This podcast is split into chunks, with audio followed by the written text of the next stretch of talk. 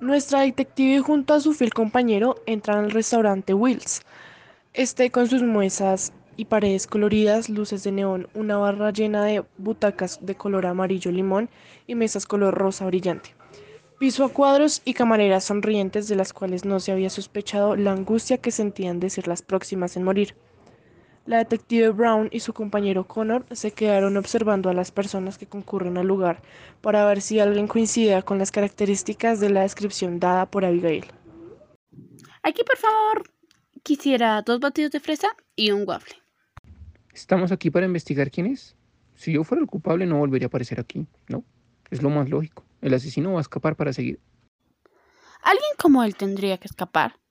Se supone que tendría que salir corriendo y no lo tendríamos que ver más. ¿Estás seguro?